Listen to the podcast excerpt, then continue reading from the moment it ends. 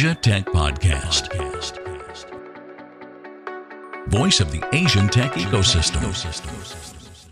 Hey folks, this is Graham Brown in the Asia Tech Podcast studio today with Eddie Lee from Love 18. Eddie, welcome to the show. Hi, Graham. Nice to meet you here. And I'm especially happy because you're in the studio and you bring treats, gifts as well. So this is the purpose of being here. We're going to talk about Love 18. We're going to talk about chocolate, importantly, and your business journey as well. Yes. So I, I think maybe first things first. Let's get down to business. Let's Right. eat chocolate because this is what you're about. Before before we open these boxes, tell us a little, or maybe whilst you're doing it, tell us a little bit about the story. Okay. Now, um, Love 18, when we first started, me and my wife, we thought about, you know, we want to start something that meaningful that we can use as uh, one of our retirement plan. So when we look into all the products in the world right now, there's only chocolate and water, mineral water that you can sell to practically everyone, the old, the young, you know, the kids, you know, uh, different regional people, different uh, races of people, everyone eat chocolates. Yeah. Okay, so the market should be huge. And uh, after that, we dive into this business and we realize that 90% of chocolate in the world right now, or in uh, the Asia context, are sugars, candies. Yeah. You know, they, they are not really healthy. And if you want to eat quality chocolates, you have to pay, pay a very expensive price. Wait, wait. So we're going to talk about Right, healthy that- chocolates right. today. All right. Yeah. yeah. so we're checking all yeah, the boxes. We dive into one thing is that you know provu- uh, producing the healthy, uh, premium uh, Yeah. quality, handmade, uh, preservative free, you know, uh, fresh chocolate. So that is the area that is pretty underserved right now in the Mm. whole Asia market. Mm.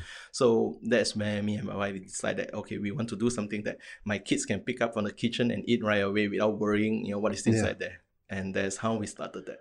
Love Yeah. it. Excellent. And it's it's a it's not just a labour of love, obviously, with the name, but Right. this is a business because obviously, as you say, chocolate's an international thing as well. So we'll Right. talk a little bit about the business, but I, I, I really want to get down to the business of sampling your chocolates as Right, well, yeah, Eddie, if we may. that's- So, I mean, if you're watching on YouTube, you'll be able to see the the unboxing ceremony of the chocolate, but also if you're listening on Asia Tech Podcast on the podcast itself, you'll, you'll be able to enjoy the oral delights of the Yeah. listening to me something. So what, what do we have here? Yeah, this is us. All right, let me let me just take these and then we, okay. So let, okay, So these are two type of uh, products that we have. You know, the soft chocolate, uh, or Yeah. in Japan, is called Nama chocolate, correct? Ah. So yeah, this is a sixty percent uh, raw uh, handmade chocolates without preservative. Okay, and it's fresh. Yeah, as you eat it, you know, it melts is in so your mouth good. That is right so away. good. So we call it first love, you know, because it's our first love 18 Mm. product. You know, and it give you the fresh, you know, the direct experience about chocolate that is too fresh. Yeah. um, just keep talking. I'm just enjoying it. Right. So- Yeah. The other one, um, you know, is uh, every piece of this bonbon that we have on the other box, the green color. That Yeah. is uh, our uh, Beautiful Life series. Mm. Okay. When we look at uh, you know creating a chocolate, we want to create a meaning to it. We want to create can we get a can we get a close up of that one? On Right. So every piece of this chocolate actually is hand painted by our chocolatiers, right? Wow. And It's yeah. like a marble, doesn't it? It looks like a piece of art. The marbles, some say they look like a galaxies. You know, Yeah. we- other painting that we have is really look like a galaxy. So we call it beautiful life for one reason because uh, every piece of this first is really presented very beautifully. Secondly, is that we find that it's really like our life. Okay, Mm. every life is unique, different. Okay, and this beauti- beautiful life chocolate want to use as inspiration to the people. Live your life, you know, with a purposeful meaning. Yeah. Right. Oh, that was so good.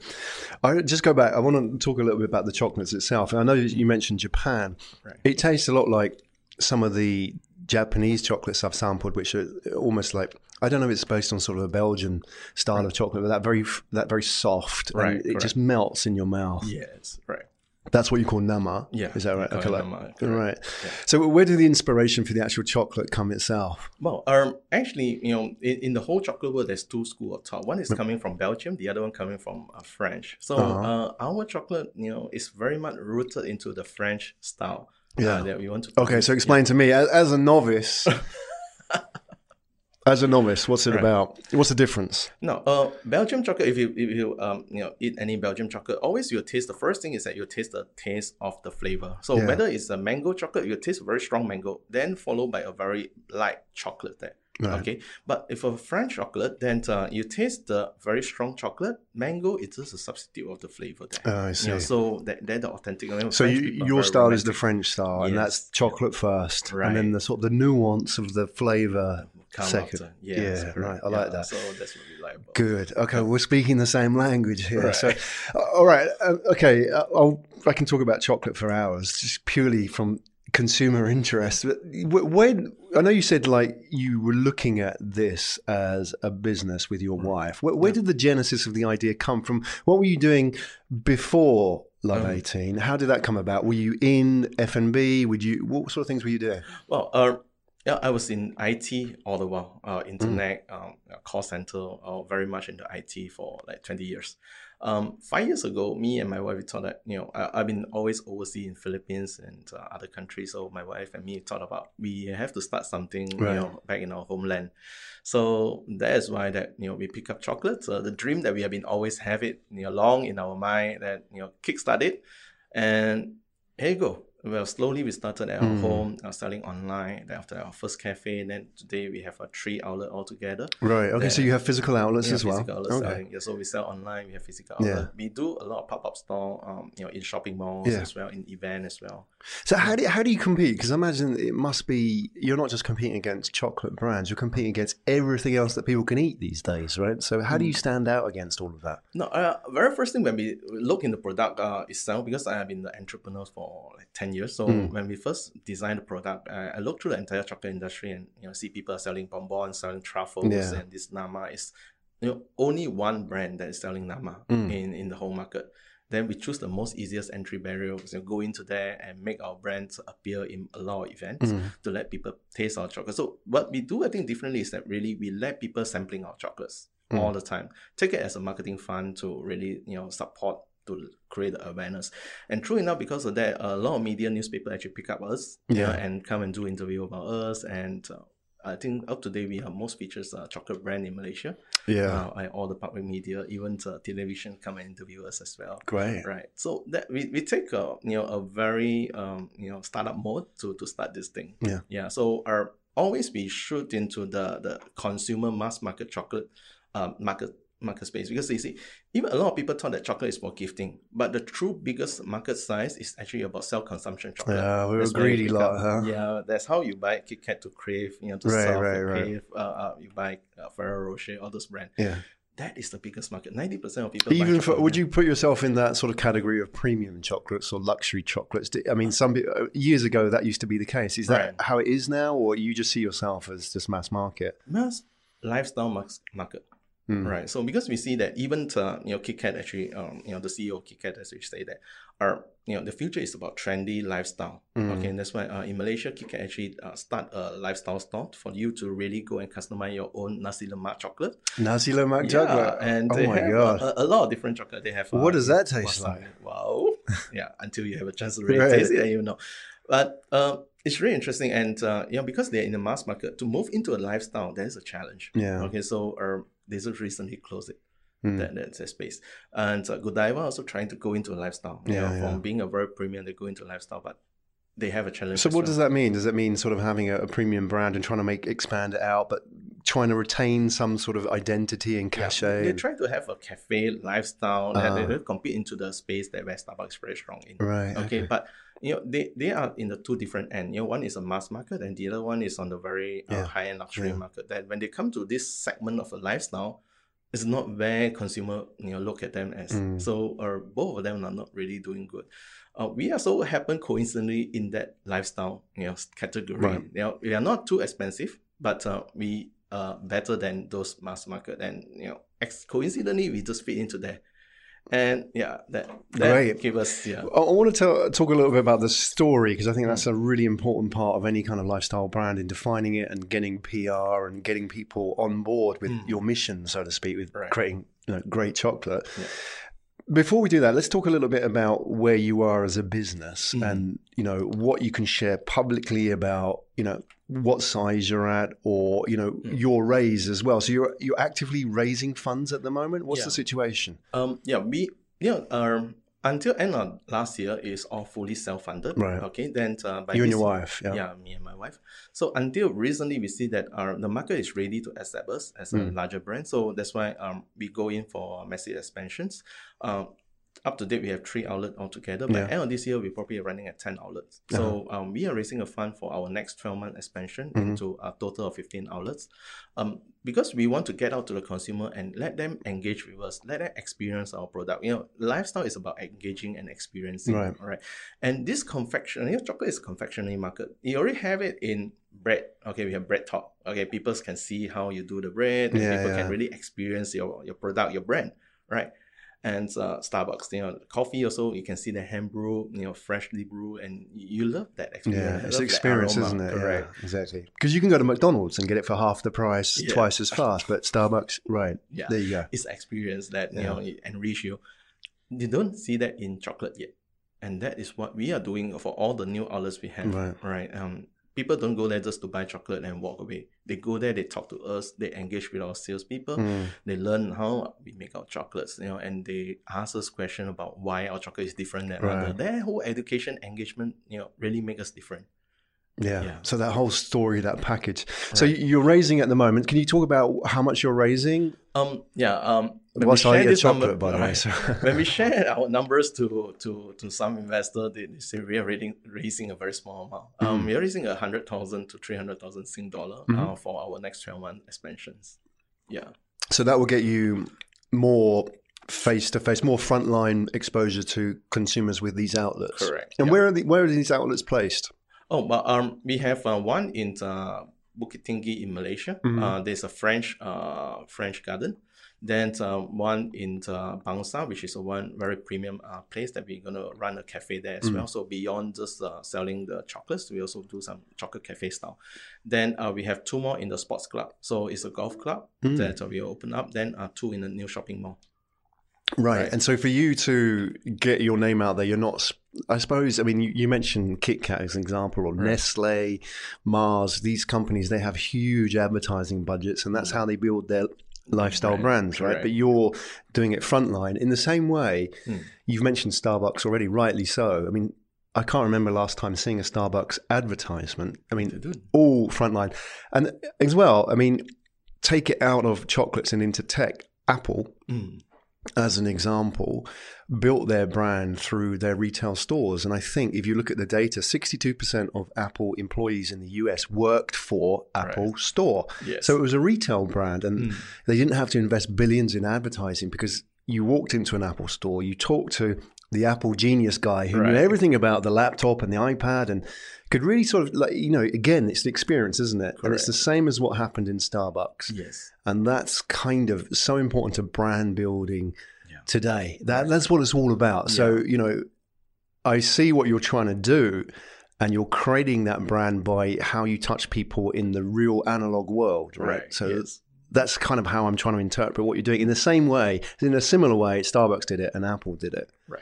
So for investors, there's that growth story, isn't it? Potentially, Starbucks, Apple, comparables, maybe. Yeah. So I can see why they say 100 to 300,000 is, is a small amount. Yeah, that, that's really for our next 12 month expansion. And we, we take it this like our seeding phase. I mean, the seeding, uh, our own seeding is there already, but uh, we take this as a very first phase of uh, raising money. Hmm. Yeah, to really uh, look into a bigger picture later on. Okay, and let's talk about the the business itself. So it's Right. yourself and your wife. I mean, how many people are on your payroll? Um, right now, we have 15 full time employees Right. yeah, with us. So uh, around 40% is on the sales, Yeah. and 60% is on the production. And how, how do they do that sales? Is it sort of B two B sales? Are they phoning up retailers? And, No, uh, all is B2C. Yeah. So uh, these are people who are frontline uh, talking to the customer, Got it. engaging the customer. Yeah. yeah. So how, how do you do that? Because I, I imagine, like for you, those people that you have, the B two C salespeople, are mm. your brand effectively. So you know when you talk to them, it's how they interact, and you, know, you could spend millions on advertising, but how that person interacts and tells the story about Love Eighteen Yeah. is the brand for that customer, right? So how how are you sort of What's the word? Like not institutionalizing. How are you packaging that within your team? Because as you grow, that's going to be a challenge, Yeah, isn't so it? um, I think the first thing is that really uh, a leadership here to share the story that they can believe in, Right. and they, they all have the same sound of this, the same communication. rate. Pretty much like what you say. Uh, I learned it from ex- Apple experience as well. Read Okay. that book and uh, really learn how they communicate the you know the whole message to the the brand ambassador, you know, genius to bring it out to the consumer. Yeah. yeah, correct. It's the apple of chocolate. Yeah. There you go. Well, let's talk about that story then. So obviously that's a key part of how you train your staff and mm. your culture. Right. What what is the story of Love 18? I mean, where does the name come from? Where does this, you know, what's the story behind it? Right. Uh, very fundamental, you know, uh, Love 18 is that uh, the combination of two components. 18 degree is the perfect temperature for chocolates. Oh, okay. Alright? So they're melting now. It's a little bit above. I'll have to eat one quickly now.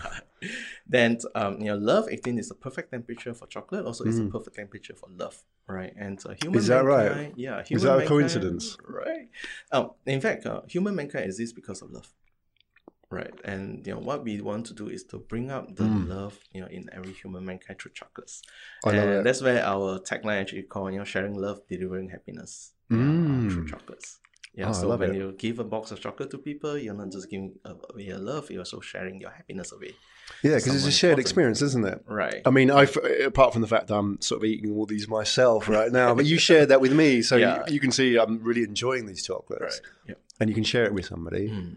Yeah. So that's kind of important part of why somebody would buy them if they want to sit and share with, Yeah. you know, with their loved one, with a friend, or whatever. Right, So- yeah. And in fact, uh, during Christmas or Chinese New Year, you see that a lot of people buy chocolate. Uh, you know, not just buying one box for themselves. They normally will buy three box, four box, give away, share with friends. Yeah. Excellent. Okay, and uh, you mentioned delivering happiness, and I Mm. couldn't let that one go by me without sort of talking about. Is that any? With that, is that a nod to Zappos at all, or because Now that is really coming from Tony Hsieh. Tony Hsieh, right? so Right, he, he's like the CEO of Zappos, right? So, yeah, true. so you read the book, or did that influence you at Yeah, a all? long time ago. I mean, when Tony Hsieh built that company, Yeah. you know, uh, Zappos that want to create a happiness place Yeah, world, yeah. stuck in my mind. Yeah. Always stuck in my mind that you know I, I like to create something that people really enjoy. Okay, beyond just chocolate, you know, the culture, the environment, the places that we work together, coming as a team. You know, it's the family that uh, Yes. we want to create together. Yeah. Some great stories there. Right. That I mean, for those listeners or viewers that aren't aware, it's a great book to read, Delivering Happiness. So he built that company and sold it to Amazon for a billion dollars in cash, more or less, wasn't it? you know, I mean, true. that was a great deal. Yeah. But you can see why Amazon would buy a brand like that because they're not just buying the brand, they're buying all that know how about how to create an amazing Yeah. service company. Right. And so I guess this now comes down to like delivering happiness through chocolate. How would you do that? Because Zappos is famous for some quite, uh, you know, extreme examples, like where Wow. somebody would phone up, they would get shoes delivered, which they what they were doing mostly. Right, They would deliver shoes, and Yeah. like then somebody would get the shoes for their husband, but the husband had passed away, and then she would phone up customer service and say, "Look, I ordered the shoes, but my husband's passed away. Look, can I send these back?" And blah blah blah, all those kind of things, and then. The for not in the manual, but Right. the customer service rep, I suppose, in the old school way of Yeah. talking about it, would then phone the the lady back, or not even phone the lady back, but send flowers to her and say, "Hey, look, I'm really sorry to hear about your husband. Yeah. Didn't have to do it, didn't have a budget to do it, but decided to do it. It's very human, and I know you've mentioned, Right. for example, like Love 18 and the human angle. It's a very human thing as well. So how do you do that with chocolate? How do you do that when you sell it and service so people? on the very fundamental about product itself first, you know, um, we offer one-to-one exchange, no question asked. At any point of time, they don't like it, they want to return, they message us that I don't like this chocolate, we just change. Okay, or you know, refund or exchange back, no Mm. question asked. So After that's a very it? yeah. Yeah, even to some they have expiry date passed already. Right. They say, "Oh, I open up it's moldy because we don't have any preservative inside." You know, wh- whenever they show us there's a moldy chocolate, we just exchange, no question asked. E- Even that they are in anywhere, we deliver to them. Okay, so uh, that's a very fundamental thing we do. Then the second thing is that a lot of people they came to us, they asked us to customize chocolate for you know special occasions, special days. Right. We do all the way we can, even a small quantity of twenty box customized chocolate, which normally corporation don't do. We do also. Right. Um, How, how do those policies compare to the other brands out there in the market who do I think no one goes so far compared to us at all. I mean, even in the Asia context, you know, because Yeah. uh, a lot of chocolate company they go in more for the profit purpose. Mm. We go in for creating a brand, a story, uh, a company that people willing to come together and make something different. Right, Yeah. right, okay. So uh, then, how do you justify that from a profit perspective, where you know doing a small run of twenty customized Yeah, chocolates might not be particularly profitable for you? right. Uh, you know, you're running a business. Mhm. You know, how do you then justify that not to your just to your your accountant and your investors, but to your wife and to all your team as well? That okay, we're going to do this, but you know maybe if you can go out and do a 10,000 order for Walmart or something like that, you can make a lot more money. So why would you invest your time in something like that? No, uh, because when I, I'm coming from tech, so we believe in uh, you know lifetime uh, customer journey. We believe in CLV, customer lifetime value. So today it might come just by ten. You know, tomorrow it might happen by another hundred. So true enough, we do a lot of this uh, favoring uh, deals with a customer, and it turned out you know these have become a long term customer. Some turn out to be you know very good partners. Okay, Right. so yeah, uh, we more believe that if we are doing a human business, then human elements should be there. That's great Yeah. to hear. So, do you track thing? Do you have metrics like, like going back to Zappos as an example? They pay a lot of attention to net promoter score, so Right. repeat business. So you talk about Yeah. lifetime value. Right. Do you track that? Do you measure these? I mean, I know it's quite complicated to build the systems. Where, correct. where Yeah. are you with Uh, all currently, we haven't really go into track it. So what we are looking at is the you know order value. Hmm. Okay, so um in the next three to five years, we are aiming to drive our average order value to 250 ringgit per customer. Okay, Yeah. So right now it's about around 100. fifty. So it's about seventy dollars. Is it eighty dollars? So Yeah. that, that's one small little benchmark we try to implement in house right now. Yeah. You know, to, to talk about. Yeah. Yeah. And what are the challenges of growing a business like yours where you're to some degree dependent on location because you have your you know your outposts Right. your your experiences that people can go and talk Right. to your salespeople and so on.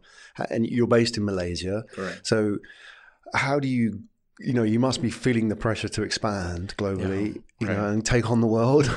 What, what sort of thought processes are going in your head with all of this? Uh, I think yeah, uh, attracting the like-minded people to come together Mm. to work on this, you know, is something that are you know as a challenge because uh, education have been teaching a lot of people you know, to have a very comfortable job, you know, don't get out of comfort zone, or you know, stay nine to five is good. To attract people to jump in, you know, to this Bangalore and uh, doing something crazy together Right. with us, you know, take a lot of uh, courage. you mean so people leaving normal jobs and Right. working with you Yeah, correct. Right. Yeah, because uh, what we are talking is like creating a, an Asia brand that uh, haven't been existed. Exactly, all, right? exactly. Yeah. I mean, you know, Zappos, Amazon, Starbucks, we've thrown these brands around, but they're all from a particular part of the world, aren't they? And we don't have that really. yeah. In, I mean, we have like Alibaba and all that, but are these lifestyle brands, I don't think so. Not in the same context, yeah, are in different contexts. So uh, in Taiwan, you probably see a few. You know, um, they scale up to ten thousand outlets. You know, are you know, successfully. Right. Uh, a lot of it really go into human elements. So Hmm. that is one part of a challenge that we are learning right now because as Malaysia offers or Singapore as uh, this uh, Asian uh, ASEAN context, you know, very much of people are educated that to be you know comfortable, have a good paying job, Yeah. you know, uh, enjoy life, go travel the world. It's the new lifestyle of millennial, Yeah. right? To to convince them, you know, uh, step out from that comfort zone. You know, take a while. Yeah, take a while to to really. You know, And how do you do that? Because I'm often faced with that challenge as well. Yeah. I, you know, have started a business here in Singapore, which, like Malaysia, has a particular attitude towards taking risk. Yeah, right. correct. You know, why go and start a startup when you can go and work for Maxis or you can go and work for, you know, some UOB bank, for Right. example? Why risk it all? Yeah. So, how do you convince? How do you get the people on board with? Mm. You need people. Like you're a, a people-intensive business because people are your brand, right? You can't just write a piece of code and you're done. You need really good people, not just who want to be part of a startup, but also have great people skills, right? Right. So, where are you getting these people from? Where, how do you get them on board? Well, uh, in a very holistic way, really pray for the right people to come. Right. Uh, uh, yeah, the other way is really, um, you know, uh, is the experience I've uh, gathered for the past 10 years in the startup uh, ecosystem is really, you know, um, to inspire people more into, you know, looking their life, you know, where, Mm. what are the area that they will feel regret if they don't do it today? And take that into a context where, you know, people like, I want to travel the world, I want to have this, I want to have that put that into the context of this business. How can this platform, or you know, I, I don't call this Love 18 as a business. I call it as a platform that can enable the young people today. Let's say a Singaporean who join us hmm. would like to post to China to work for one year. Okay, if you have an outlet in China, they can go there one year, see the world, but at the same time, you know, enjoy, and they have the same skill that they can learn, you know, and, and apply again. Hmm. And then after one year, they want to be in Australia All right, to see the world for five years before you really choose where you want to settle down. Okay, or you know the world is flat today, unlike you know last time you can really practically work in any any space of the world.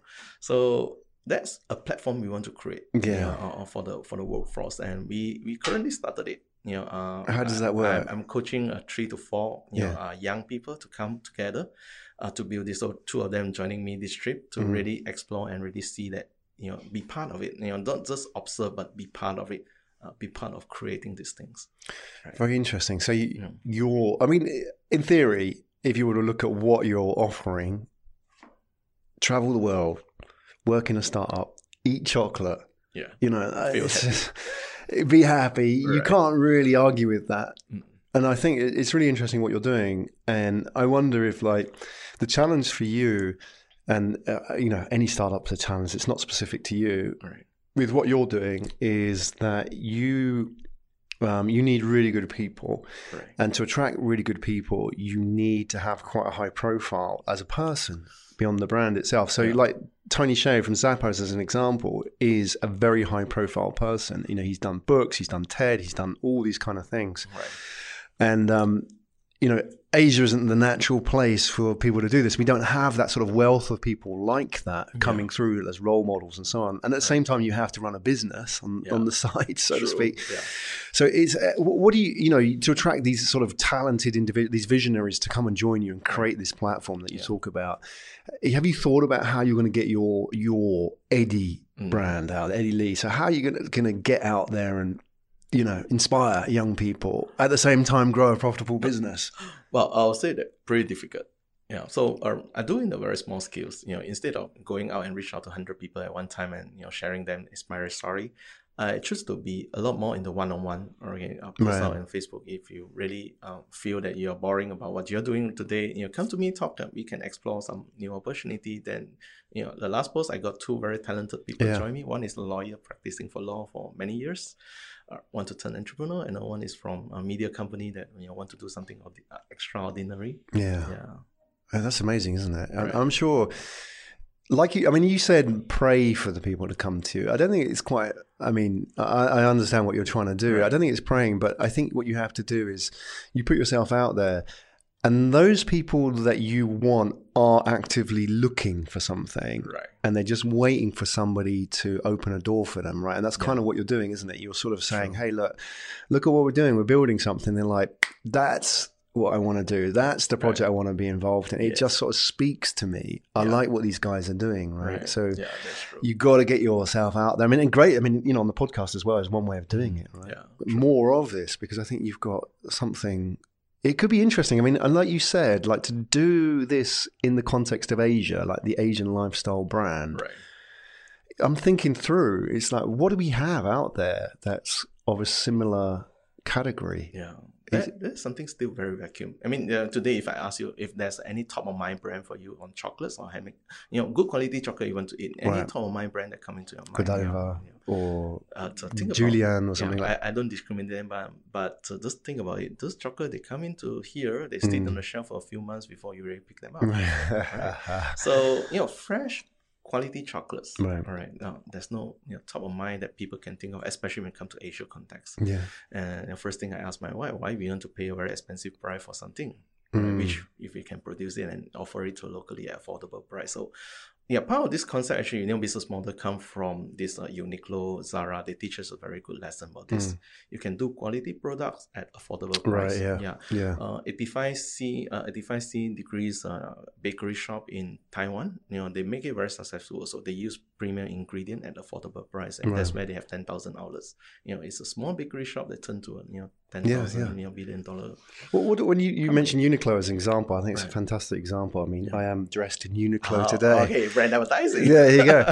I'm not getting sponsored, but I guess you know wh- what are they doing? I mean, what's applicable to chocolate yeah, in terms of how they approach? Like you said to produce quality products. at an affordable price. Yes. You know, what are they doing that you know the the higher end brands aren't doing? How, how have they sort of captured that market? I mean, if you go to Zara as an example, one of the Right, most profitable companies in the world. Yeah, So correct. So you see, you know, if you take Zara incomparable to Armani or Burberry, Yeah. they have a lot of profit. But you know, how they position themselves is that you are wearing Armani, uh, Armani quality, you know, apparel at Zara price. Mm. Okay, they don't compare themselves to the all the mass, you know, uh, market, but they compare themselves to you. You are very as trendy as Armani, trendy as a Burberry at a Mm. Zara price. Right. Okay, so you are eating a Love 18 chocolate, Yeah. you know, as comparable to Godiva at at Love 18 price. Right. Does that? I mean, I wonder how much location has to do with it because you're from Penang Right. in Malaysia, which is famous for, to, well, as far as I see it, from my perspective, laksa and food and Yeah. Malaysian food. Right? Right. It has a food culture, doesn't it? Quite strong. Yeah, very strong In Malaysia. yeah, about food. And it's quite sort of like a lot of street food, isn't it? Yes, like, and it, it's sort of very honest, Mm. good quality. It's not pretentious food in any way. It's not sort of like you know the the haute couture of yeah, food, is it? yeah, And street food. Yeah. exactly. And I wonder how much that's influenced your branding because you, you mentioned for example like with the the clothing market Mm. you know zara came from spain Right. as opposed to it didn't come from Milan or Paris, right? Yeah, so you know, if you if you had grown up in Belgium, Mhm. you know, you'd be treating chocolate maybe in a different way. You'd be like, it'd be heretical if you went in and said, "Look, we're going to produce it at this price and this quality." People are like, "No, you can't do that. It's impossible." So, how has that influenced you? Your your background from Penang is there sort of a Penang sort of Yeah. eh, DNA in what you do? Right. So um yeah, that that's why I mean Penang we're very particular about good food.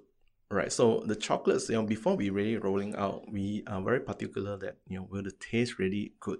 Right. So we spent nearly one year to sample, you know, with anyone that we can reach to ask for their opinion, ask for their feedback until we really get the right, you know, uh, recipe out. And, Right. and that's where we roll. And you know, in the first three months when we rolled it out, then instantly was picked up by the newspaper. You know, our first uh, interview, second interview, all happened in the first six months. You know, Mm. that, that they come in.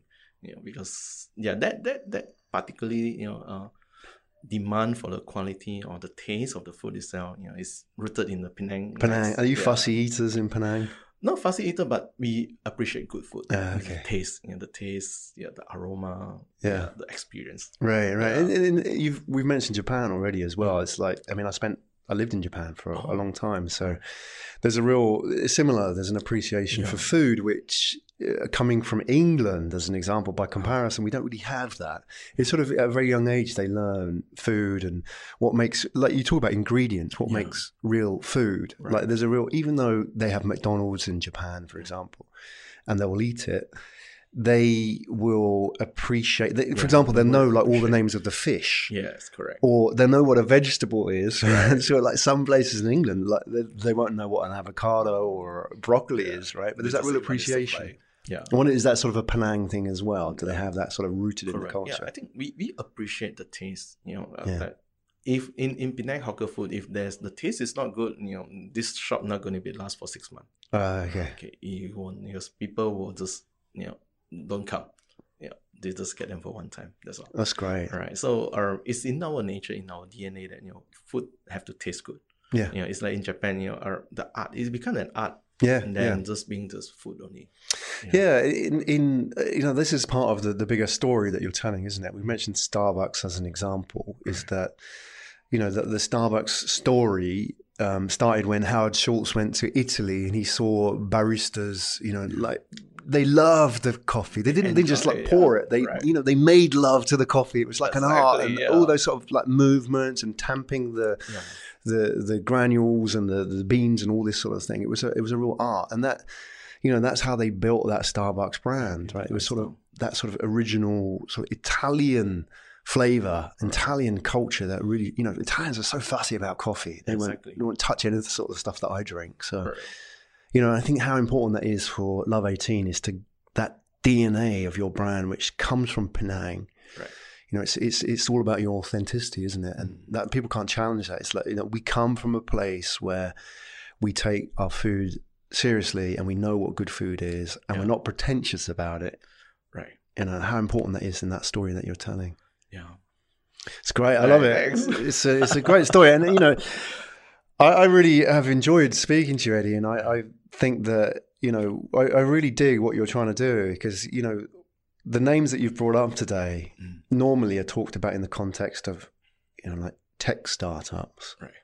right? You know, it's like you talked about Zappos and talked about Starbucks and all these kind of examples. But what you're doing for chocolate, I think, I, I th- sit back and think about it is that it's it is uh, interesting territory. There aren't many people in this space Yeah. doing what you're doing. Yeah, just to add on to you see, you know, uh, firstly, is chocolate is the only few commodity or food products that you can sell to practically everyone in the world. You know, the second one will be mineral water, Yeah, right? And secondly is that you know, uh, chocolate company tend to have a very long shelf life. I come from IT background, so we know that you know they tend to have this uh, product life cycle. Chocolates been a 200 years industry already and it's still growing. Asia still have 5.5% Yeah. compound growth rate right. you know, uh, in, in any industry, you see that, you know, after 10, 20 years, 50 years, it start to go down already. Mm. Chocolate is still growing. It's been around forever, Yeah. and it will be around forever, right? Yes. And it's something uh, when you think of chocolate, it makes everybody happy, Yeah. right? True. Yeah. I don't think anybody. Um, okay, there may be people who dislike certain types of chocolate, but it is one of those things, isn't it? that- Yeah, and uh, what happened is that you know throughout the engagement with a customer, we realized that a lot of customers who when first we serve them a chocolate, they say, you know, I, I'm not a chocolate fan, so I don't eat chocolate for life. But when they taste our chocolate, No. know, things change. Yeah, a light switches on. Yeah. So uh, before I, before I let you go, um, I obviously want to ask you about your personal preferences for chocolate because I'm sure you sampled a lot, Mm. Right. and maybe your taste buds have matured and evolved as you got into like really sampling chocolate and Mm. looking at it from different angles. What, what do you like? Well, our first thing about chocolates, I really love a single origin chocolate. I mean, you know, chocolate is like coffee. You have single origin, you have blend. Right. Uh, okay. so, I, I didn't know. yeah. Oh, there you go. Right. So, um, you know, originally chocolate is from uh, South America. So, particularly, I really love uh, Venezuela chocolates. Okay. so what would they, that they, be? They have a very different uh, aroma and taste. It's like coffee. Okay.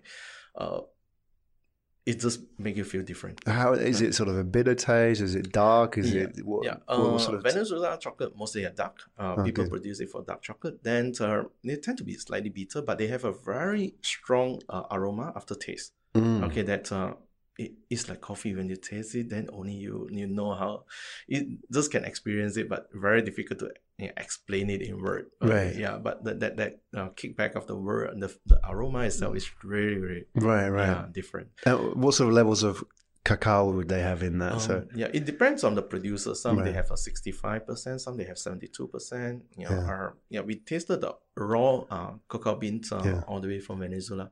It's really really good. is it? Yeah. oh. So my next visit, I'll bring you that. Bring Oh you that. yeah, you're welcome. Right.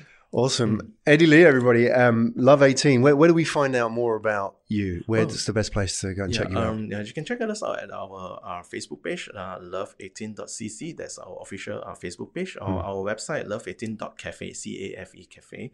You know, um, that's where you can interact with us. Um, you know, follow us in our Instagram, love18 chocolates as well. Yeah. And and also, I mean, you know, so those people are listening. You know, could be a very wide set of potential listeners. Everything from potential investors to people who just love chocolate and want to eat the stuff. to people who want to work for you as well and be part of this. I mean, to, to the last group of people, we mentioned them already. What kind of people are you interested in? So, if I was listening to this, thinking, "Look, I love what these guys are doing. Mm. They're speaking to my heart. How do I get involved?" We've talked about how they can get in contact with you, but what kind of people particularly would you really like to hear from? No, I think uh, everyone inside, deep inside their heart, they have a voice that they want to do something. Yeah. Okay, they want to travel the world. They, they want to be involved in the community. So, um, you know, on the context, we are training a group of, um, you know, in the autumn we call it management training. Okay, these are the people that are going to bring our product into different country. Mm. You know, uh, I can't go to 20, 30 country and open market. I you know need a group of people who are passionate about different country. Come to us, join us our team. You know, be the legacy of you know us in any other countries that you want to bring to. Uh, I always tell a team, okay, we are the platform. Yeah. You choose where you want to go. You know, be part of this too. You just need to train on the marketing of the products and the production of product, and you can be there. Right? It's like how you know Starbucks train the barista, they can go everywhere and train other people. There you go, everybody. Right. That is an open invite, if I ever heard one, to go and make something and do something special as well. Eddie, it's Yeah. been a real pleasure having you on the show thanks so today. much, Really enjoyed it, and particularly um, pleasurable eating my way through your chocolates. And Right. these these were I actually the the ones I really enjoyed were those Yeah. the, the Nama chocolates. I really liked Yeah, those. I could. smell it in your mouth, right? I'm glad they're on that side of the table because I would have just eaten a lot of them. Amazing. Thank you so Right, much, thank Eddie, you, for coming in Right, today. You've been listening to Asia Tech Podcast.